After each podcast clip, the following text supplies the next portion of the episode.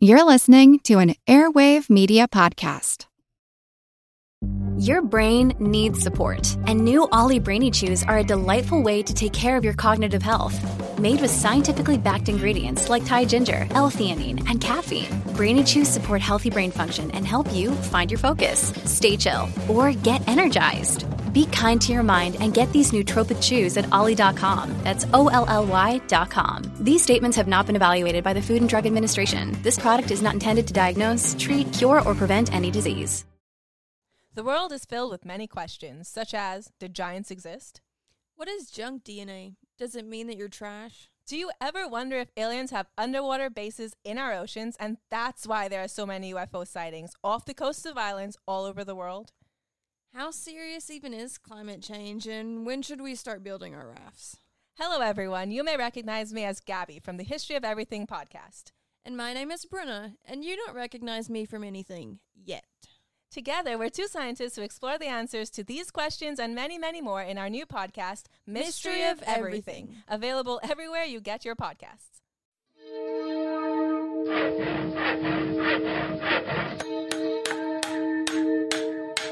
Monster House presents It's actually quite unlike anything we've ever seen before. A giant, hairy creature, part ape, part man.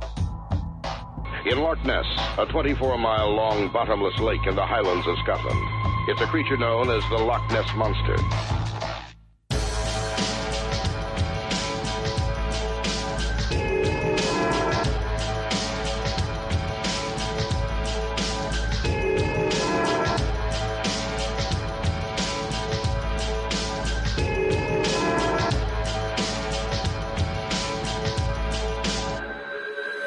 Monster Talk. Hey there. What follows is an audio version of an interview originally recorded as part of our Monster Talk Live streaming series that Karen and I hosted during 2020. As of this posting, we're not currently doing those live shows, but they are archived on YouTube. You can check the show notes for a link to this particular episode. And the live format's definitely something we're going to try to get back to in the future. These episodes do not get the normal editing treatment of a traditional Monster Talk, and because of the variety of issues that happen during live recordings, the audio quality may be wildly varied, and you should assume there will be some not safe for work content, so I'm posting all these as explicit just in case. Thanks for listening, and thanks for supporting Monster Talk. Your contributions at patreon.com forward slash monster talk and your positive reviews on the podcasting platforms and applications that you use to listen help us reach new listeners and spread the important message that monsters can be a great tool to learn critical thinking. We need critical thinking now more than ever. Monster Talk is hosted by me, Blake Smith, and my co host, Dr. Karen Stollznow. If you enjoy this show, please check out our deep catalog of fascinating interviews with experts about psychology, sociology, anthropology, folklore, religion, and more. Monster Talk. All right, we are live. We are live on Monster Talk Live. You can like and subscribe us uh, on patreon.com forward slash monster talk. You can find us on Facebook. And I'm Blake Smith. I'm Karen Stollznow. Good And evening, tonight- everyone, or Yeah, good, good morning, evening. Wherever yeah. you are. Thanks Yeah. for joining us. And today, today, tonight, we have Dr. Ashley Landrum with us. Hello. So we uh, yeah had the pleasure of meeting. It was uh, what, almost a year ago. Or over it was, a year it was, it was just now, over a year ago. Yep, yep. at uh, at uh, Yeah, Texas yes. Tech University uh, in Lubbock, uh, Texas. And um, yeah, we, we got to uh, to meet up with you and hear a little bit about the work that you do. And uh, so we've stayed in, in touch, and we've been meaning to bring you on the show for a while. So it's it's really cool to have you on. And Thank tonight we're talking about something really timely. Uh, I think, well, it's always timely because it's about conspiracies, and those have been with us for a long time. But um, you've written a paper which is actually available now, free for a limited time. If you want to read this paper, you can go to bit.ly forward slash MTL conspiracy, all lowercase. So it's like Monster Talk Live conspiracy, but MTL conspiracy, bit.ly forward slash MTL conspiracy. That's a, a short link for everybody. But welcome to Yeah, the and I think- show. We advertise that on Facebook too, and uh, we'll put it in the show notes when, we, when this Absolutely. goes. Great. Absolutely. Yeah. Yeah, we actually have a couple out, but um, I guess that one has had a decent amount of interest lately. So the publisher went ahead and and made it open access for a short period of time. The other ones Great. are open access too, though. I feel like in a sense, we all know what conspiracies are, but is there like a formal definition of what is a conspiracy theory or? There have been formal definitions that are used. So, um, and I, I can pull up the, the exact language if we need to, but basically, when you are explaining a phenomenon by talking about a group of malicious actors who often act in secret in order to um, to, to do something that's going to hurt or harm people in, in, in some way. And it may that type of harm may be like actual physical harm or maybe it's just like adjusting society in a way that's only beneficial for their their group. But it's that that tight group of malicious actors acting behind the scenes is is really part of that. And is this a, a modern concept or is this something that's been around for hundreds thousands of years always been around? I mean it's definitely been around. I, I think conspiracies have been around for a long time well i think one of the things that I always think is important to point out is they're not necessarily wrong, right? So we can think of we can think of conspiracies that that we know actually happened, or, or things that are actually you know where we have evidence that the conspiracy occurred. Um, most of those will happen right away. So if we think about Watergate, for example, or Iran Contra, um, the NSA leaks. I mean, there's and then conspiracies where there's a actual terrorist attack. So not the 9-11 conspiracy where 9-11 was a hoax but the actual conspiracy to to take down the the world trade center that is a conspiracy and so conspiracies happen um, hmm. but then when we use the term conspiracy theory what we're often talking about is a sort of complex narrative um, that that is used to explain something where it's never proven to be false because you can't technically prove something to be false. So it's any any sort of evidence that you come up to the contrary can always be seen as part of the cover up. So uh, mm-hmm. we'll call it non falsifiable. Yeah, yeah. And in, in the paper that we're sharing out tonight, you're talking about conspiracy theories and science denialism. What what do you mm-hmm. mean by science denialism? So here's another thing I, I want to clarify too. I think you know we talk a lot about science denial when we talk about people who reject the theory of evolution or when we talk about people who reject climate change. But it's not that the groups of people who reject these specific instances or, or I, I, don't really go phenomena, how to talk about them. Um, it, it's not that they reject science. So often, even the flat earthers who we've done research with don't reject science as a as a way of knowing or as a way of of finding out knowledge most of these individuals believe that sci- there, there are scientists working on these issues who are acting um, disingenuously. So um, that there are people who are trying to push a climate change narrative, people who are trying to push an evolution narrative, but they would often say that that they want to do real science or that they will contact scientists that they trust that will provide uh, them with information that will be more consistent with their worldviews. So we we will use this science denialism broadly, but when we think about it, when we really break it down, it's not that people are denying that science is an is epistemically significant, right? Or is a great way of learning about new information. It's that we, even though we know science is going on and that science is trustworthy, that there's always that room for human error. And anytime humans are involved, you can assume that there's going to be bias or credibility issues, which might make something less trustworthy. And does it also include things about like viewing science as an orthodoxy or science as an institution versus the methodology? Is that what you yes, mean? Yes, exactly. Yeah. yeah so yeah. Um, big S science, right? I have my I have my because science shirt on. There you um, go with two yeah, of the most noted we, scientists. Right? Yeah, we missed yeah. it. The, the, moment you tried to show us, it went to Blake. oh yeah, no, oh. yeah, Bunsen, Honeydew, and and Beaker. Yeah.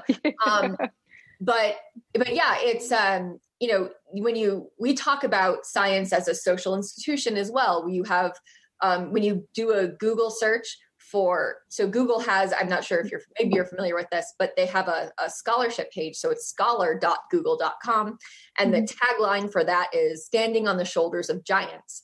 Because the idea of science is that you have you know individual scientists with all sorts of different motivations all sorts of different biases all sorts of different training and they're all working on these projects. And so the more evidence that starts to accumulate showing one thing then the more likely that is to be true or to, to be the case. That's why we can trust the process of science.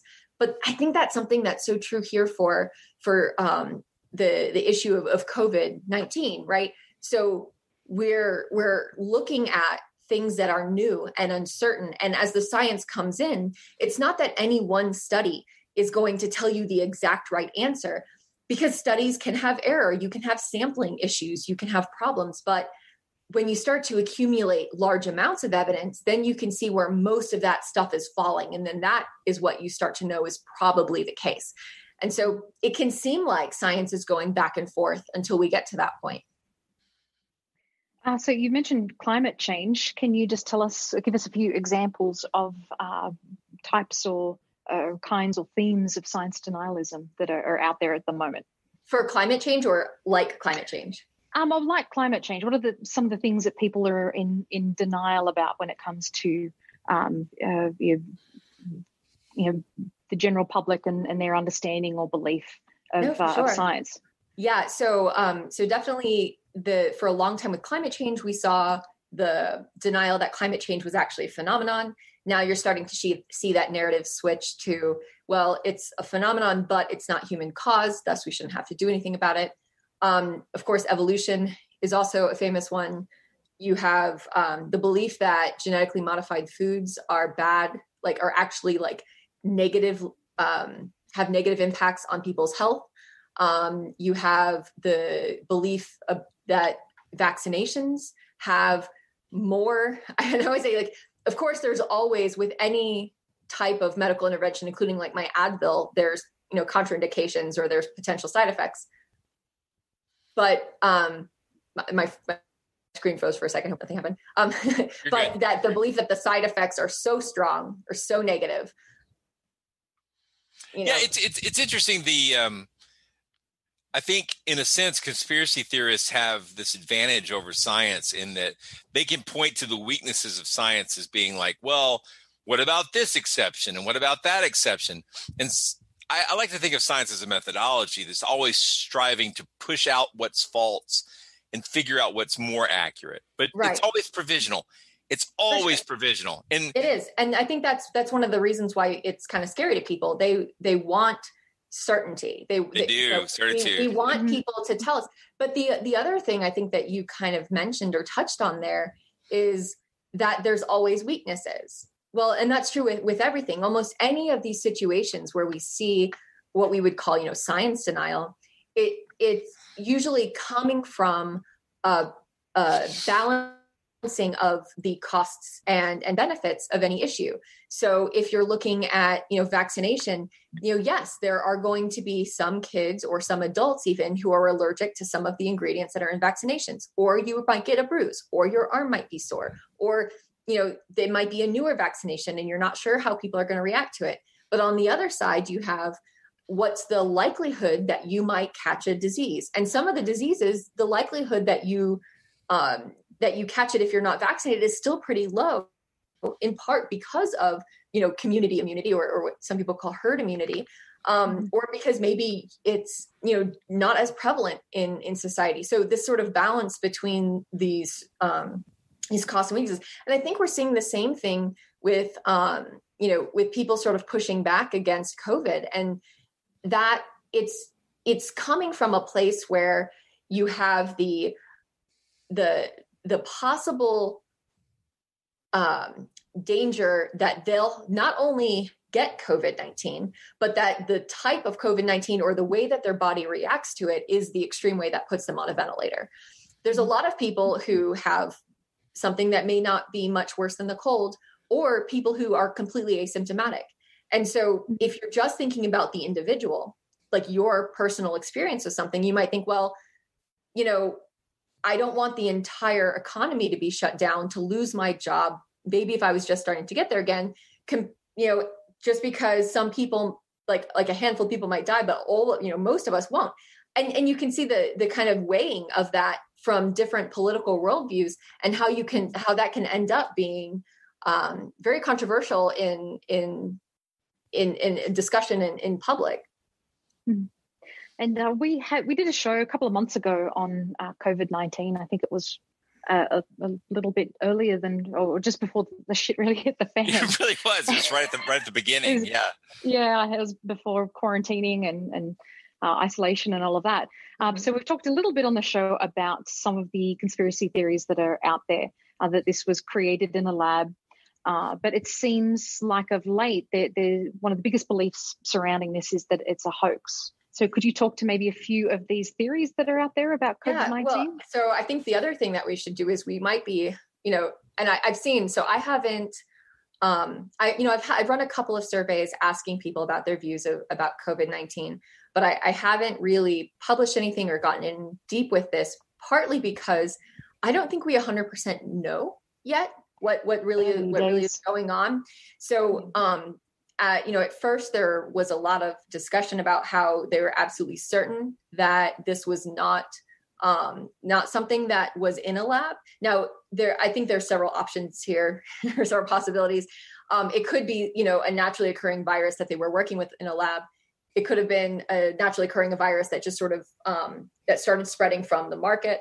It could have been a you know manufactured uh, virus that was in a lab and i think given some of the lack of transparency around the start of this i, I think it we we might want to kind of sit back and wait and not um not say anything is too crazy yet until we really kind of hear more about about what's happening that that's not saying that we should jump in and start spreading conspiracies or believing the conspiracies but maybe not labeling something a conspiracy that in like 10 years down the road they go oh well by the way china did create that in the lab and it was accidentally released out into the public you know? Um, and then we're like well mm, now we just prove that now you're sort of handing ammunition over to to um, groups that would say that we're too we're too willing to believe you know? So I, I would be I would say that some of those cons- conspiracies I mean they and they can be conspiracies. Some of them are just I I think if if it was if it was created in a lab and accidentally released um, that's not necessarily a conspiracy because it wasn't like a purposeful action by a small group of now um, I, I, don't want to say who it is but somebody i know um, believes that it was not only created in a lab but that um, that individuals in china were sent out to different locations across the world to try to spread it. Um, there's uh, somebody else i know whom i won't say who it is who said that it was created from the, and I could be completely getting this wrong.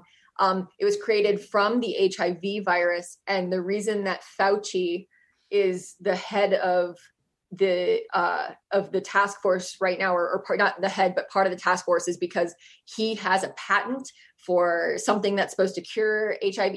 I, I mean, there's a lot of them though at, at their at their core come mm-hmm. from these concerns from the anti-vaccination group, which is that the um, you know that, that the pharmaceutical companies are are sort of pu- pushing this to make people get more vaccinations or to have to pay for new vaccinations. There's the the people who think that this is a liberal or a democratic hoax in the sense that they're hyping something up in order to um, either decrease Trump's chances or um, to be reelected or to trash the economy on purpose to make Trump look worse.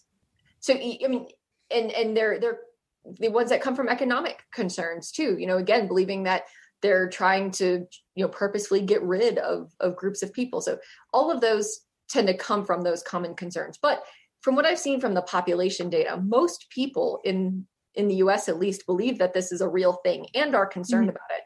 And the number who really are are calling this a conspiracy in any you know meaningful sense are are limited to about you know less than 30% yeah but in with you know 300 million americans that's a big chunk i mean that's i mean like even so, if uh, it's it's it's a lot of people you know my friend uh, who is with me at the annenberg public policy center bobby lull he's a professor now at um, at fresno he said you can get 30 percent of people to believe anything. he has a he has a theory that like 30% of people say anything in a survey. But no, it is it is no small it is no small number. Um, it's interestingly similar to the proportion of people who show strong support for Trump. And and so I, I think that that might be very predictive of that as well. Like that, um, yeah. Well, that that's interesting. I mean, you you talk about in, in your paper about the relationship between science denialism and conspiracy, conspiratorial thinking, and what you know. It's it's tip, it's difficult to talk about this because if you get onto social media, or honestly, if you just talk to your family, there's a good chance that somebody in your family has already come into contact with conspiracy theories and have decided, yeah, I don't know, that sounds plausible, right? Yeah. And so, so uh, uh, there's there's one part of studying this that's like looking at how widely is it accepted and understanding like the numbers but there's another part of it is like what do you do? Like what's actionable? How can you reach out to these people and help them get out of that conspiratorial mindset? And it's really hard it is really hard. And um you know i i think some of the standard tips for communicating with people about science in general apply here. And that's you know really trying to understand what that core concern is. You know why why is it that this seems plausible to to individuals? You know is it is it coming from are are do are they do they hold so one of the things i talk about in that paper um, which I wrote with my graduate student, um, Alex Olshansky, who, by the way, we were also friends in high school. I recruited him to come do the, the doctoral program because he was talking about all this stuff online. Um, but you know, we we separate the the difference between people who have a conspiracy mentality, where it's almost like a personality trait, but it's a worldview in which you just don't trust people especially mm-hmm. people who hold positions of power. And and that is very tightly linked with populist views as well. So and populist views appear both on the right and on the left sides of the political spectrum. So you'll see these types of conspiracies pop up with people who support both of those um uh, like those types of political movements. Um you know you'll you'll see so there's that conspiracy mentality but then there's also just conspiracy theorizing as a type of motivated reasoning. So when you don't want to believe something or when you do want to believe something you will try to find ways or you will selectively read about or accept evidence that helps you build that that story in in your mind. And you know especially in this I think, current political climate where we have so much distrust between um, b- between people of different political views, and in some cases, even people of, of different who live in different places, or people with different religions, or people with different ideologies. It it almost seems more rational to them to believe that these people are acting with malicious intent. You know that they're that they're doing these things on purpose, or that they're and and it doesn't help when um, the opinion leaders of those parties act in ways that show that. So, you know, I think a great example is when Hillary Clinton referred to the Trump, Trump supporters as deplorables. You know, right. to them that fed right. Well, of course she's going to, you know, act maliciously towards us. Or even when Neil deGrasse Tyson did his mic drop thing, talking about flat earthers, where he was very dismissive. Um, mm-hmm. or when they talk about how science education is is clearly you know everybody will believe science if they're just educated you know that's like that's telling these individuals that they're stupid and and they're not stupid. And in fact we we we can see in in um, that in some cases the more knowledge science knowledge or numeracy or critical thinking ability these individuals have the the better they are at sort of cultivating their own narratives so um you know just really listening and and finding out what it what it what's their core concern and and talking to them but not patronizing or or mansplaining sorry so with that that mentality, uh, where does that come from? Is that socialization? Is it the way someone's raised and and uh, really what their parents' question. beliefs are? And no, I where does it come from? Yeah, no, I think it's a really good question, and I, I think that there's definitely people who are who are kind of looking into that. It's almost like well, asking people why some people are liberal and some people are conservative. You know, mm-hmm. it in some ways maybe it's socialization, maybe it's events that they went through. Um, mm-hmm. You know, maybe something happened and you know, for example, we're trying to look into um, why individuals sort of distrust medicine and um, lean more towards some of the the natural. And, and, when I say this, I'm not saying that there aren't benefits in some of the more um, uh, like non medication based treatments for things. Um, but but the almost like the more magic explanations for how to cure things, and and what we found just in interviewing some people casually, we don't know how representative this is, is that many of those individuals had some disease or some condition that wasn't really diagnosable by medicine or medicine wasn't necessarily helping. Mm-hmm. And so it made them saying like, well, why am I even asking you? You don't have the answers. Mm-hmm. You know, shouldn't you know this? And and there are some cases where we just don't know yet, or you know, all, all doctors can do is treat the symptoms that they know how to treat. Yeah, yeah I think. uh, yeah, go ahead. Sorry. I was going to say anecdotally, uh, yeah, I've absolutely seen that in members of my own family where they've had something with really non-specific symptoms and uh, there, there's no actual treatment or cure. It's just a, a kind of ongoing thing, uh, like a almost like a hidden disability or, or something like that. And. And uh, so they end up turning to alternative medicine and, and turning on orthodox medicine for, for that very reason. Well, I'm a big fan of science-based medicine and, and the scientific method, but I for years had a, a, a a, a, weird allergic thing going on where I would intermittently just suddenly have an allergic reaction going into anaphylactic shock. So I had to start oh, carrying oh, wow. around a uh, an EpiPen with me everywhere. Mm-hmm. And the word idiopathic uh, is is a painful word. It means like science doesn't know, medicine doesn't know where it's coming from. So I had idiopathic anaphylaxis, and well, you know i mean it's it's really easy to like build all kinds of like ideas about it. And i can understand how you would start to doubt medicine and all sorts of things. Yeah. And mm-hmm. and it turned out that like there never was an answer. It seems to have stopped. I still carry you're in remission around. yeah exactly. But i don't ever know what the, the condition was. Well, and and there is so much new work um you know looking into how people's microbiomes can influence all sorts of conditions that they have. You know, we used to think that uh, depression caused stomach mm-hmm. issues, but now it might be that stomach issues cause depression. So the, the mm-hmm. causation yeah. path could go the opposite way. So many people have found that when they switch their diet or they change things up, which mm-hmm. influences the microbiome, then can influence and have positive health effects. And sometimes mm-hmm. that's trial and error. And you know, yes. the doctors that that you go to, in some ways, sometimes they're so specialized that that uh oh. Oops. that this usually happens to me, so it's true. She'll come back. I hope so. It's, it's um. In the meantime, you should check the questions and see. I am. I'm looking at the questions. Yeah, so that's actually. I'm sure. I don't think you've punned yet. I have so not. No, no one's able to to have a shot. No, but she she was talking about community immunity instead of herd immunity, and I was thought this is an interesting opportunity to talk about community immunity with impunity. So that's not really a pun, but it'll do. But I, I actually think she's just being suppressed now. I think that no, that's probably what's happening. You know, because she's, she's they don't yeah. want you to know. So. oh, and she's gone. I hope she joins us oh. again. So she should be back. She will. Um, it's an interesting discussion, though. The um, yeah, it's so so timely. Well, there, there's this whole thing going on right now with this this documentary that's supposed to be coming out called Plandemic, which is yes. very much a conspiracy related documentary. And the whole documentary is not even released yet, but just mm-hmm. the snippets that got released to YouTube have created a storm of controversy. So it's been mm-hmm. really troubling.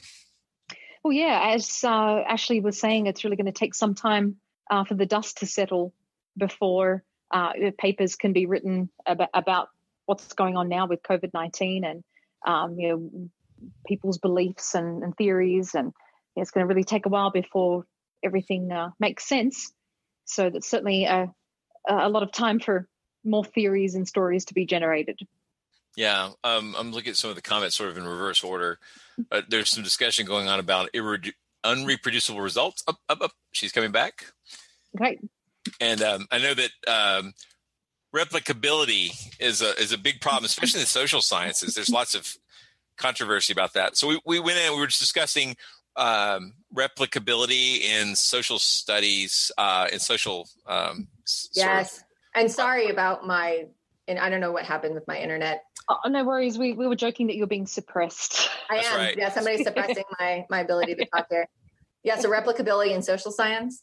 Yeah, yeah. That and the Oh, yeah. uh, small Someone- sample sizes and how many social science studies are based on, you know, college kids. You know that there's all Well, kinds of issues there. oh, but- there's all sorts of issues that go into that. But I, I think the the biggest takeaway from that is, you know, recognizing that one study doesn't always give you the answer. right. You know Mhm. that we and yeah, there's all sorts of discussions uh, around this. I mean, yes, samples are, are part of it. I think, um, you know, when I was in psychology, and I I started off in developmental, and we were working a lot with kids. I think I told you guys before. I studied, you know, how kids can learn to trust the right experts, and then I found out adults weren't that great either. So I switched. um, but you know, uh, a lot of the communication and political science studies work really hard to get you know nationally representative samples or at least something that approximates it but you know even then it's it's not clear that what we find will always replicate every time we do a study and so we look for certain phenomena that we find over and over again kind of like we were talking about before right? The piling up of, of data. Um, but yeah I, I think that and then the desire to really sell our research to help um and I when I say sell I don't mean for money you know? Mhm. but um to you know communicate our our research too early to talk about and in the way we talk about it too. Here's one thing I tell my grad students. I say you know when you want to brand yourself as a certain type of researcher and you're trying to say well this is what I study you shouldn't want to define yourself by the tool or the outcome. You want to define yourself by the question. Because if you define yourself by the question then you don't have an identity crisis if you find out the answer that you've been convinced is the right one doesn't actually Mhm. work Because i think we've seen confirmation bias in scientists when Mhm. you know they've stressed that something has to be true for a long time and then you know they find out that it's not replicable or it's only worked in their own labs. Nobody else is able to make that happen. And then it becomes an identity threat. They're worried that people think that they were faking it or that they did it on purpose or and and that's not necessarily the case you know. Uh, you know, pushing data to make it fit and right Well, so theories. I mean, with this, this uh, thinking about this from cryptozoology, I mean, we we've taken the position, or at least I know I have, uh, that I I believe after a lot of research that Bigfoot is probably not a real animal. That it's a it, but, but that is that doesn't make it. Well, uh, my point is, I believe our show could continue if somebody showed up with a Bigfoot corpse. I, I mean, we, we are Yeah, always absolutely, we're always yeah. one uh, type We're not threatened from- by Bigfoot. no, no, not at all. I mean, I, mean, I, I think I it I, I might just be a football player what? well think so, could be. so this Could was be. so this was something else like when my um i was teaching general psychology uh maybe back in 2013 2012 and there was a That was the year time ended. Uh, the Mayans had predicted it. that, that, that's year 2012 uh, there was there was a story that came out about the weird little skeleton. I, I can't remember what they called it at the time but it looked like a little alien baby. Had like the elongated skull and a tiny little body. And and i asked my students i was like well how do i prove this is an alien? I mean there's no way to do it because we don't have alien dna or alien to compare it to. Even if i found out that okay well i you know i i looked at its at its genome or whatever its dna and it looks like people dna it's it'd still be alien you know?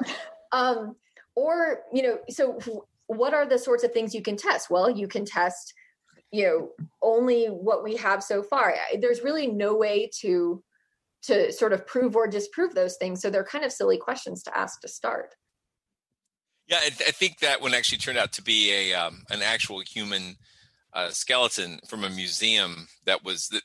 It was kind of cool because that one was released by Jaime Jaime Maussan, if I remember correctly, uh, in Mexico, among other people. And then it turned out that uh, with digital clarification, they were able. It's re, it was not only was it in a museum, but like the label was able to be deciphered specifically. Oh, so, yeah, Yeah, I mean, but interesting. Hey, it's Kaley Cuoco for Priceline. Ready to go to your happy place for a happy price? Well, why didn't you say so? Just download the Priceline app right now and save up to 60% on hotels. So, whether it's Cousin Kevin's Kazoo concert in Kansas City, go Kevin, or Becky's Bachelorette Bash in Bermuda, you never have to miss a trip ever again. So, download the Priceline app today. Your savings are waiting. Go to your happy place for a happy price. Go to your happy price, Priceline. Hello, I'm Paul Giamatti. And I'm Stephen Asma. Each week on Chinwag, we dig into the weird topics you wonder about, that you care about, the stuff none of us are totally sure of, like the Bermuda Triangle, Mothman, consciousness, philosophy, UFOs, ghosts, or say Bigfoot. So who's to say that there's not alien species that are Sasquatch? Like I'd seen a ghost and I would hear something walking and breathing. Maybe every path is right. I will accept as a premise that every path is right. That is a face on Mars, eyes, nose. It kind of looked like Wilson the volleyball. Some people enjoy the waves or whatever uh, crashing, and I enjoy listening to a quantum physics audiobook. I do think there are many things in the world that we just don't understand yeah. and probably won't understand. That's our whole show. so join us every Wednesday on all major podcast platforms and find us on Instagram, TikTok, and Twitter at ChinwagPod and Wagon. You know, before the call went live, we were talking about how dogs are all one species, but they come in different shapes, colors, and sizes. Yeah, yeah. Basically, I'm fascinated by that. Of, of people too, right?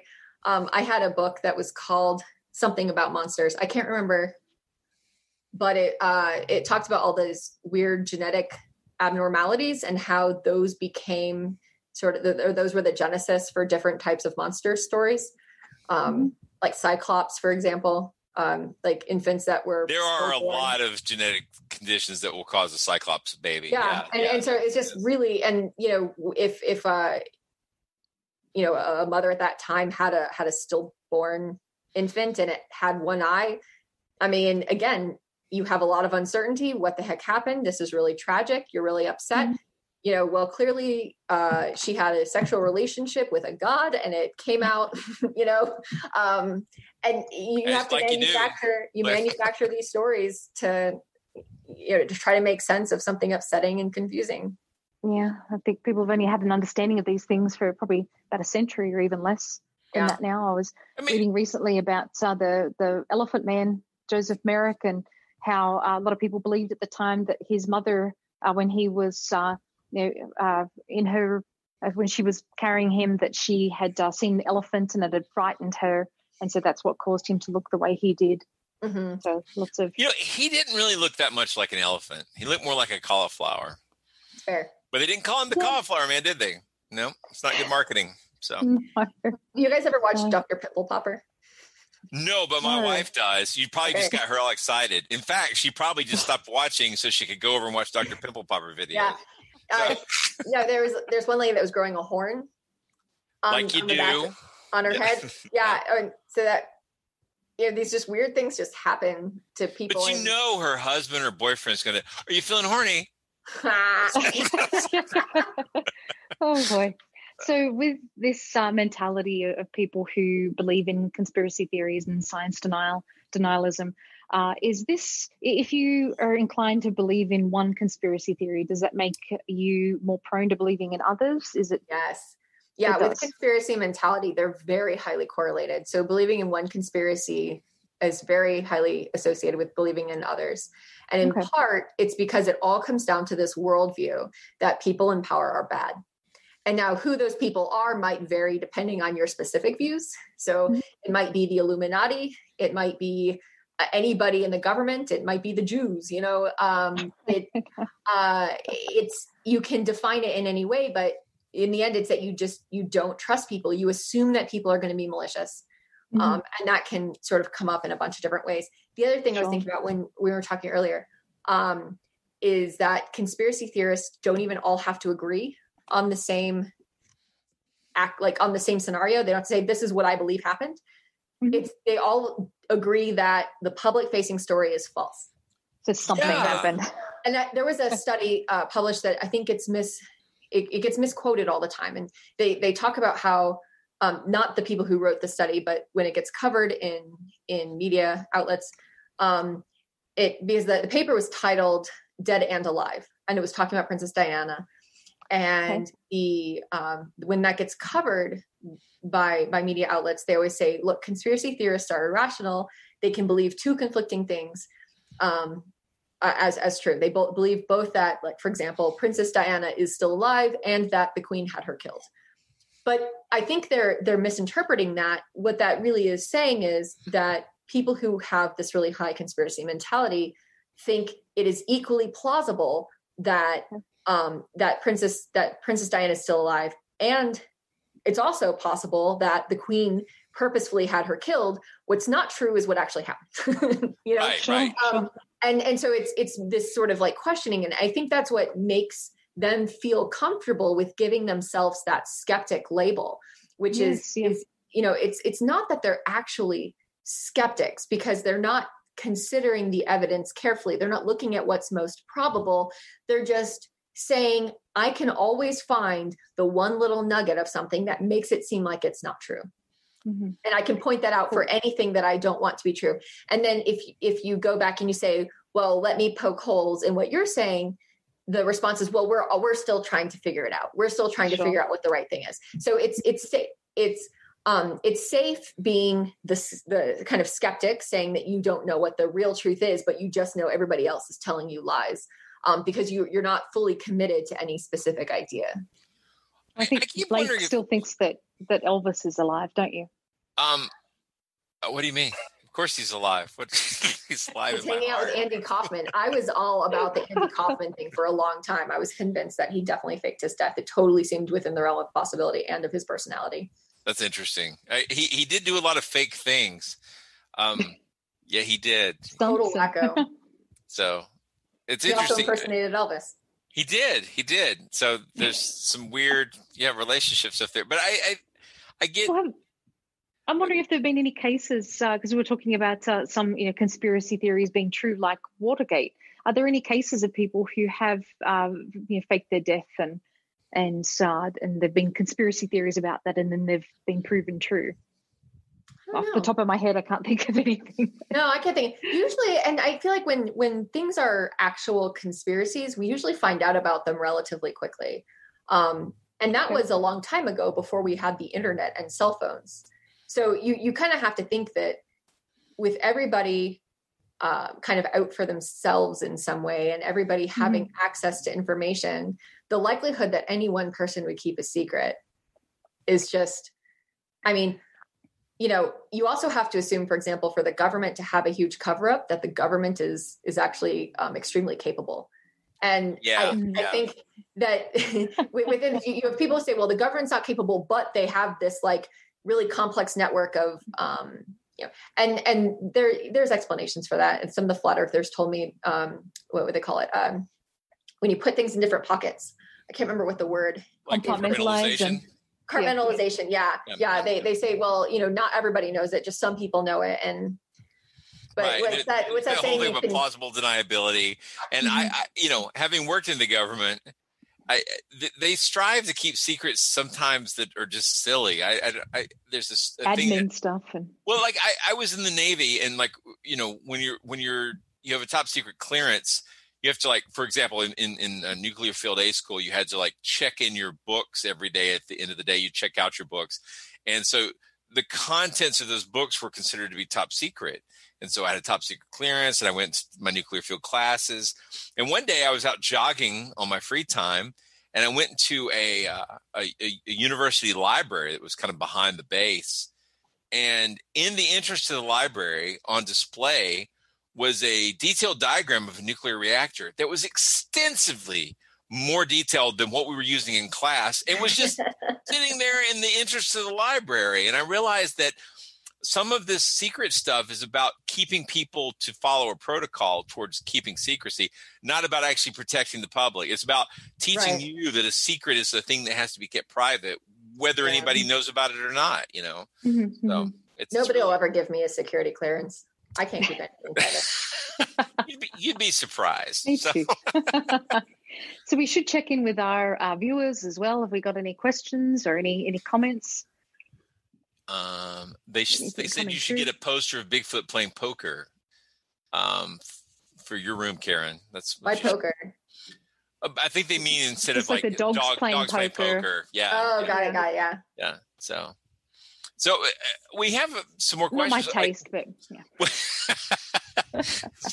when when what we we were thinking about like the last time there was this much science denial. While you were gone, we started talking about pandemic, the the this new Yes. Yeah, uh, the- documentary yeah. that's Have coming you seen out. that trailer? I I wouldn't haven't even call it a documentary. I well, people forget all, all documentaries are propaganda.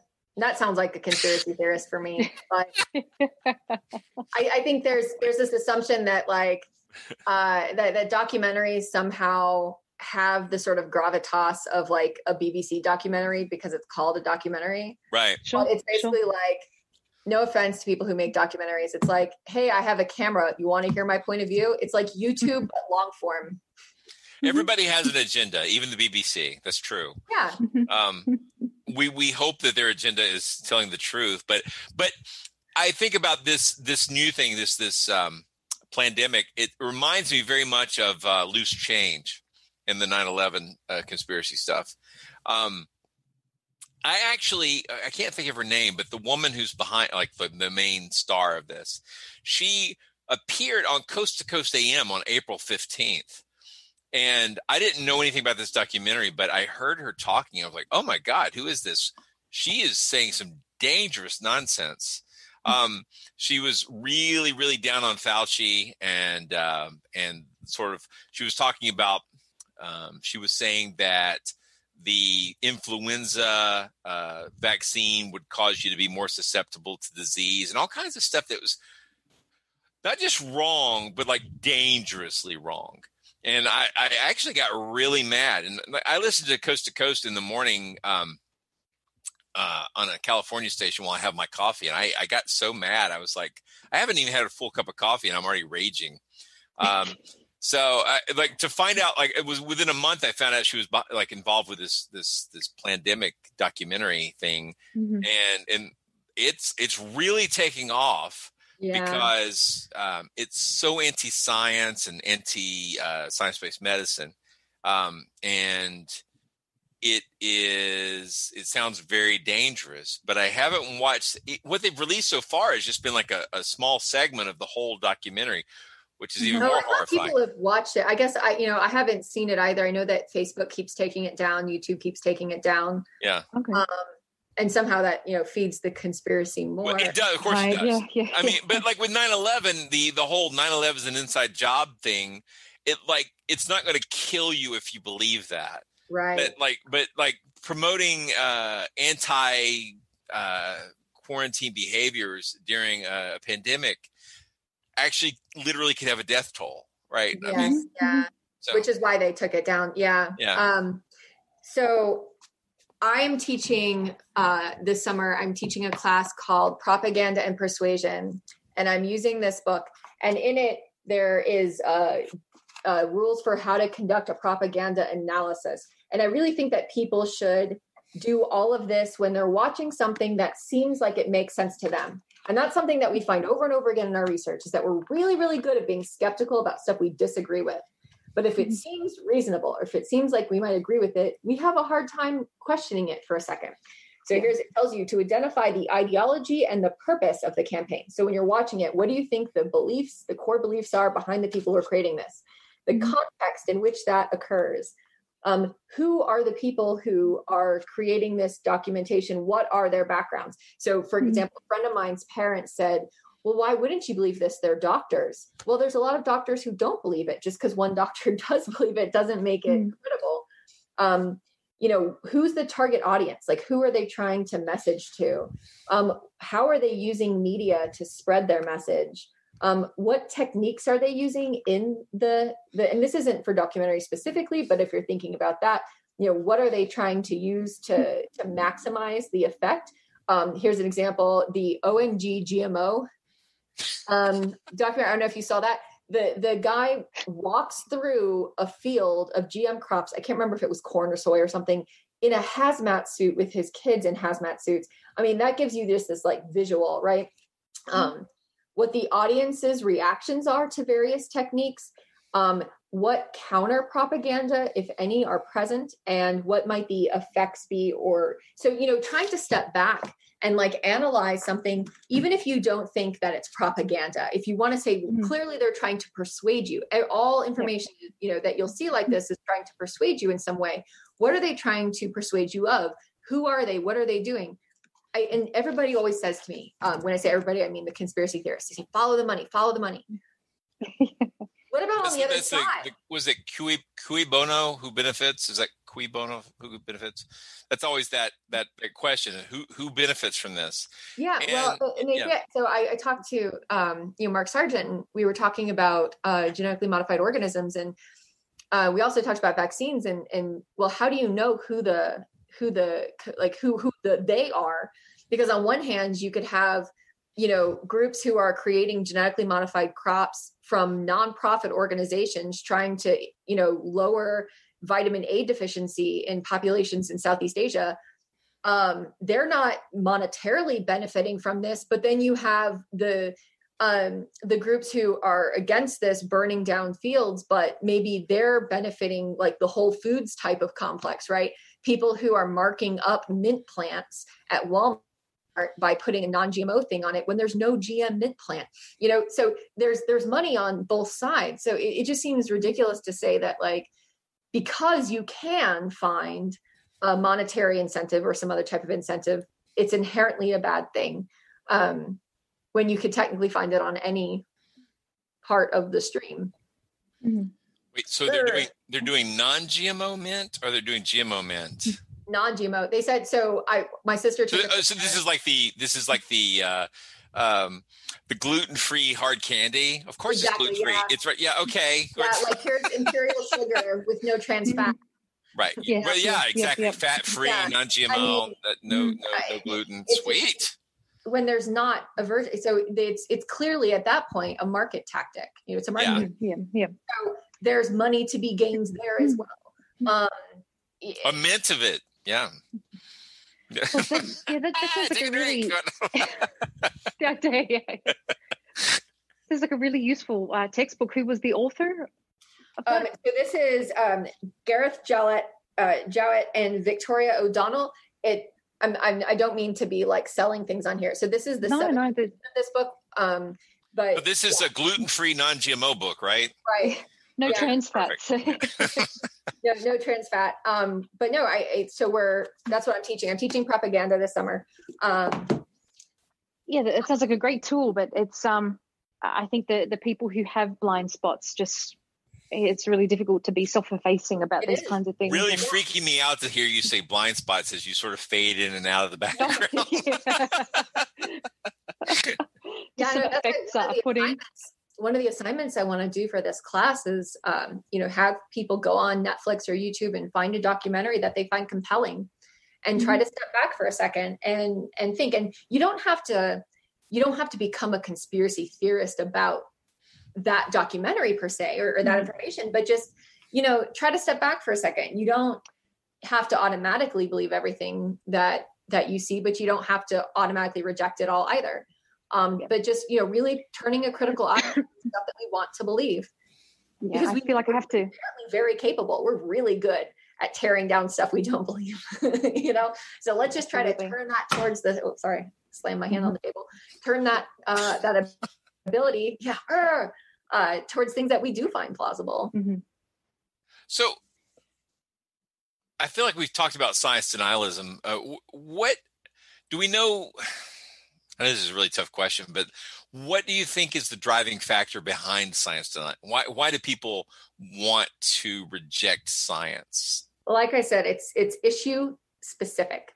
So Okay. they don't reject science as a whole. Now there might be like there is a small small subset of people who take a very extremist biblical view um, and they they talk about um, you know how science isn't real and it's trying to cover that's that's like a really tiny group of people um, the everybody else it's denying specific scientific findings or theories that um, that go against your core beliefs. So that's when you want to reject something because it goes against your core beliefs or the core beliefs of a group that you belong to. So, in general, it's more about topical denial, not science as a methodology denial. Right? Exactly. Exactly. Um, the only sort of area of science where you find extreme opposition are environmental scientists, and that just comes from the climate change stuff. So, um, all other areas, it's it's really not a, a broad denial of science. It's a topic specific denialism, and in most of those cases, they will find their own scientists to come and speak out in favor of their views. So, another Yeah. book that my class is reading this summer. And there's also the documentary is merchants of doubt. And i, I think that you know they talk about you know um, how you know public relations firms you, you can always find somebody. So again this is why it's important to not think about one specific scientist or one specific point of view.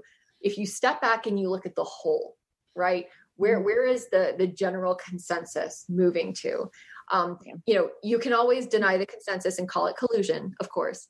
Um, but if you if you view yourself as somebody who who understands the benefits of the scientific method who recognizes that different scientists check each other we we i mean we're we're all we all want to fight with each other to um you know for example if you know people always say there's a oh there's already a cure for cancer out there and and that science is hiding it i mean science has way more to benefit by curing cancer than they do hiding it Yeah, that's that's Yeah. weird in so many ways. I mean, like, so that one of the one of the problems with that is that they treat cancer as a monolithic disease. that's also true yes yeah and, and cancer is a whole bunch of things, right? Yeah. Yeah. So hundreds of different. there's types not of right cancer. exactly. There's there's not a cancer and there's not a Mhm. cure, right? It's right. You know, But uh, yeah, we did an interview a couple of weeks ago too about uh, a, a documentary about the Ark Encounter and Ken Ham and and certainly the um, the stable of experts and doctors and PhD. Did anybody even We- know we- who Ken Ham was before Bill and I got on stage with him? yes, We- yes, he we was the le- le- leading chin beard in America. Yeah. So yeah. So yeah. Uh, He and sounds a little bit like me. Is that- he did. He does, and, and and there'd been a flood of interest. Yeah. So yeah. yeah. well, there you go. Take another drink. you got eight minutes. I'm just trying to get at least three drinks in. get a exactly. Yeah, get a pun a minute. Uh, did anybody Noah Ken Ham? Yeah. So. I mean, not to be rude, but we used to jokingly refer to him as Ken Sham. Does that count as a pun? What? The S is silent. nice Yeah. one. yes, yes. Well, so, wait, so here's one of our questions. Um, organized skepticism has identified a set of logical fallacies to recognize non-critical thinking. Are these fallacies valuable for fighting science denialism? And I love talking about logical fan- fallacies. Um, Logical fantasies. logical fantasies. Uh, I love no.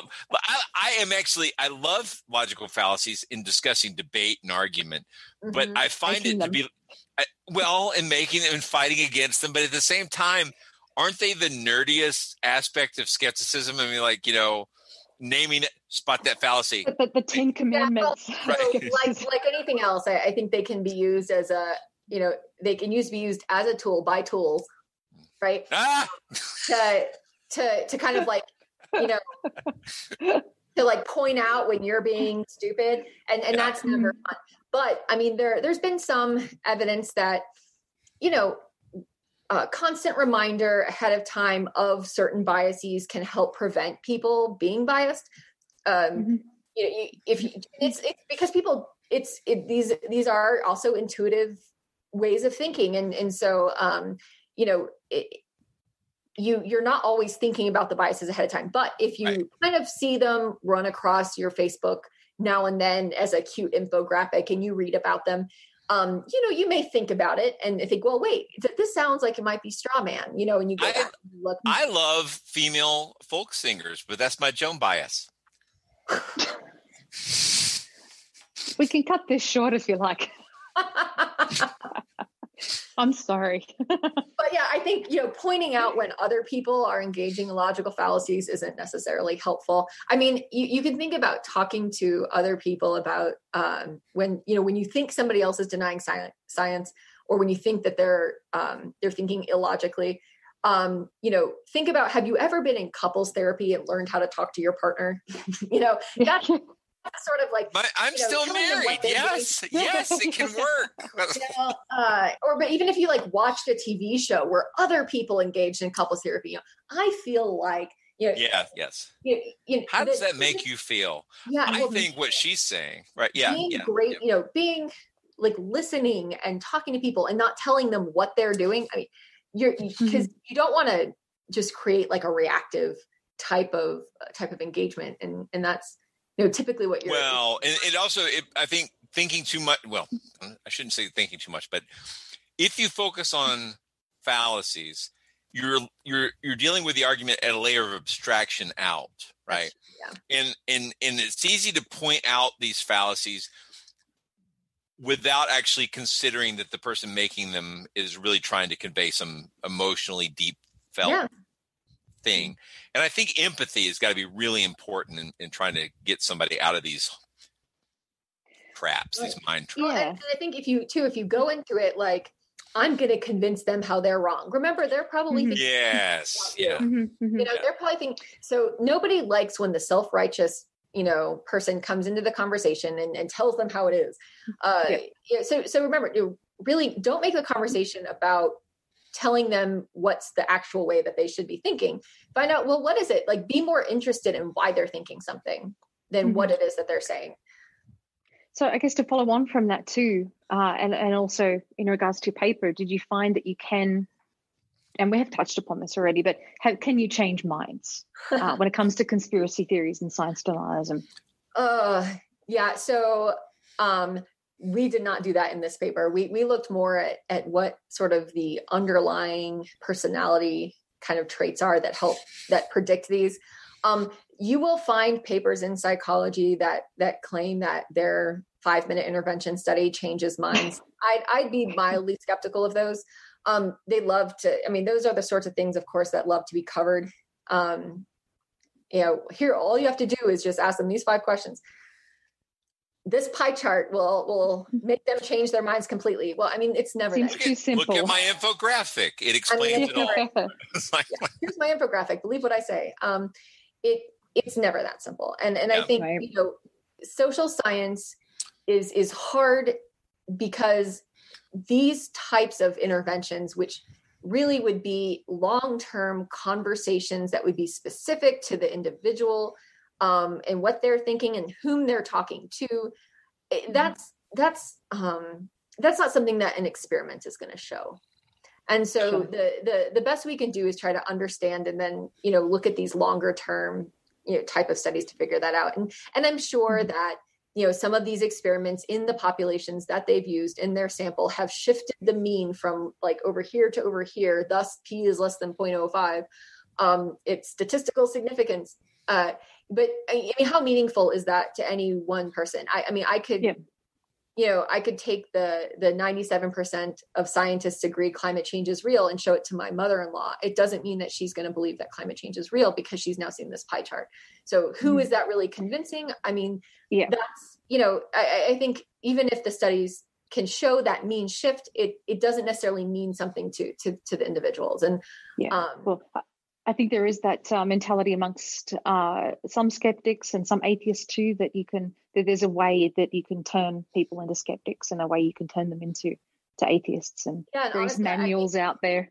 and you know what and it's happened but uh, everybody whom i've ever spoken with and again of course this is anecdotal who has gone from being a you know a evangelical biblical literalist to being an atheist skeptic it was not a one hit thing it was not No, one thing that it was it was a long time it was there was like it's there an accretive process to become one, and it takes an Yeah. accretive process to become yeah something. and and, and there but there has to even be like a level of openness so a friend of mine who is also a science communication uh, research scholar was you know was one of these individuals and, and she said it started because she was taking philosophy classes in college and you know just having these conversations and, and going to these classes and thinking about things and i mean yes there was sort of a point where she really kind of made that switch and that might make it feel like it was a moment like a thing that happened in a moment but Sure. she first had to be open to being a philosophy major in the first place and she had to select different classes and then she had to Oh, yeah. you know, sit through these classes and be be you know cognitively acting upon the things that were being said and then you know It's who was she talking to like and and and what were what were the reactions she was getting back? You know did she have a bunch of people telling her why what that the fact that she was a biblical literalist and evangelical christian is a negative thing? I mean no that that wouldn't be helpful. So it's you know i really think that and that a lot of these are are long term processes. And if you really want to um, to shift people's views it's not going to be something that an opinion leader can do. Not Right. So one of the studies that that I published back in 2017 looked at the Pope talking about climate change, and there was so much like excitement around a cons- you know you have somebody from um, uh, you know somebody who's anti-abortion talking about why climate change is real, right? And and making the argument that climate change is a moral obligation. It's a moral obligation to act to address climate change. But all the arguments that the Pope had made were liberal based anyway. And what you ended up having happened was not changing uh, conservative Catholics to be um, supportive of acting to address climate change. What you ended up having mm-hmm. was a bunch of atheist liberals thinking the Pope was cool. Uh, and you know, and and they're like, "Oh, Pope Frank, we love Pope Frank," but that's that's not really what the goal was. And mm. so I, I think a lot of this has to be bottom up. You know, it has to be uh, local friends and family, you know, talking sure. to each other, not on social media in these like weird competitive yeah. ways. Like, you know, just yeah. conversations before it even gets to that point. And and you know, maybe you can even change their minds, but that I think is sure. what's going to be sort of the most useful. So Katharine Hayhoe here at Texas Tech is a climate change communicator um, and relatively famous for it and you know she's made great strides with the rural you know farming communities here in, in lubbock texas um, by telling them that you know she too she's an evangelical christian they're evangelical christians. Let me tell you why right. i view that this is consistent with my views. And you can common ground.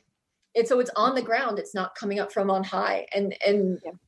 i mean i could be wrong in thinking that that's really the way to do it. I, you know i don't have research that makes sense that it would be a process it's not going to be well, an overnight thing exactly i think people forget that the becoming a fundamentalist is also an accretive process and it takes a long yeah. time yes, and so yeah. getting out of it also takes a long time but it is yeah. interesting to think about like this all these ideas of you know sort of conflicting ideas coming from uh catholic leadership is sort of a pope puree yeah so. well and we even had just ignore it.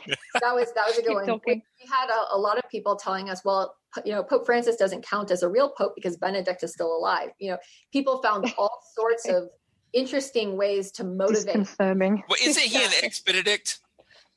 Yeah. I I think I think we're going to cut him off and go to the final question because we are we are going over time. So Ashley, we we always like to ask our guests on the show, what's your favorite monster?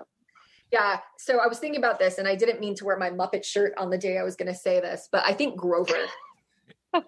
uh, from Sesame Street is my favorite monster. And, you know, that I remember reading over and over again when I was a kid that book, There's a Monster at the end of this book.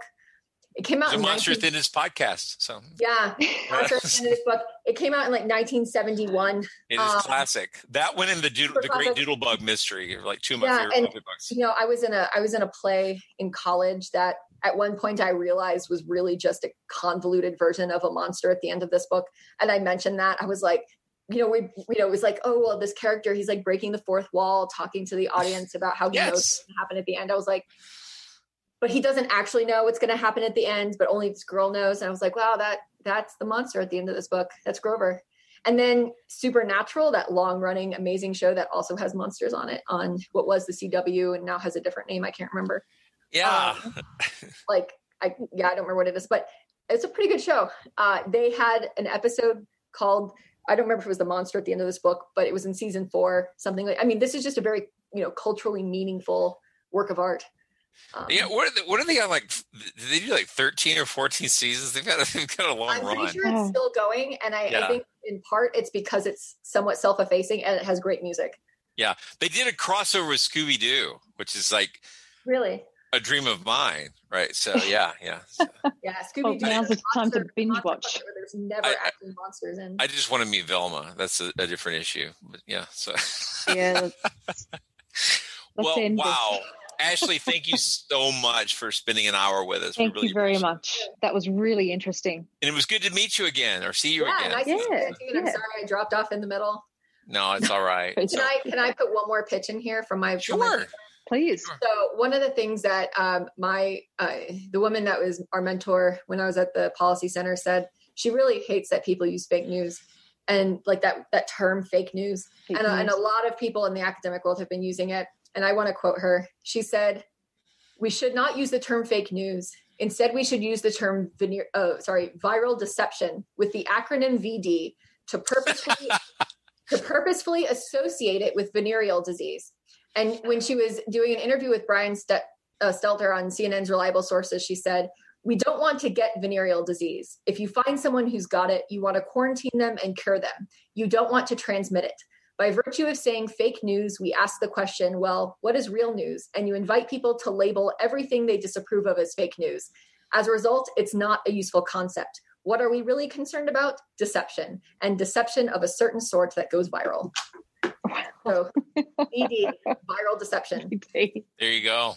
And I, I like it.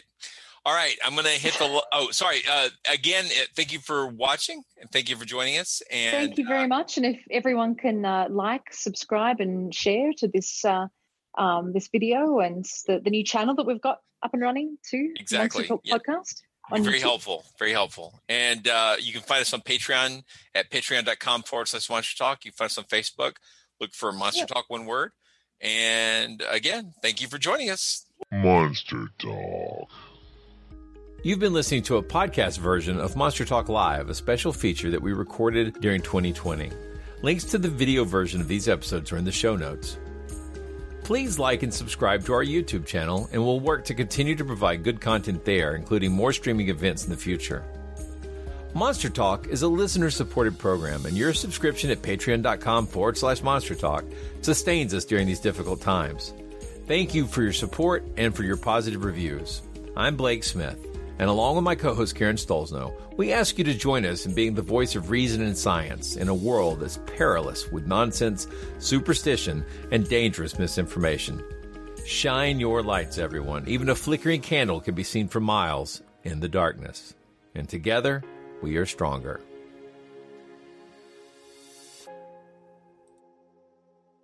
Monster Talk theme music is by Peach Stealing Monkeys.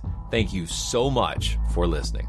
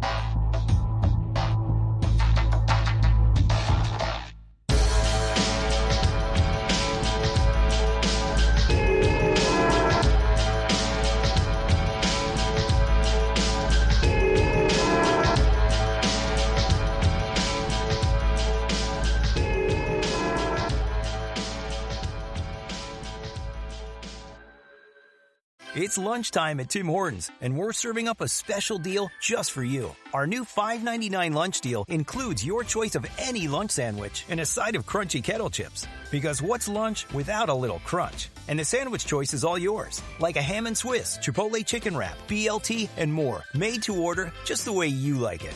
Tim Hortons new lunch deal. Simple, delicious, and just $5.99. Now that's a good deal. Only at your neighborhood Tim's. U.S. only. Price and participation vary. Terms apply.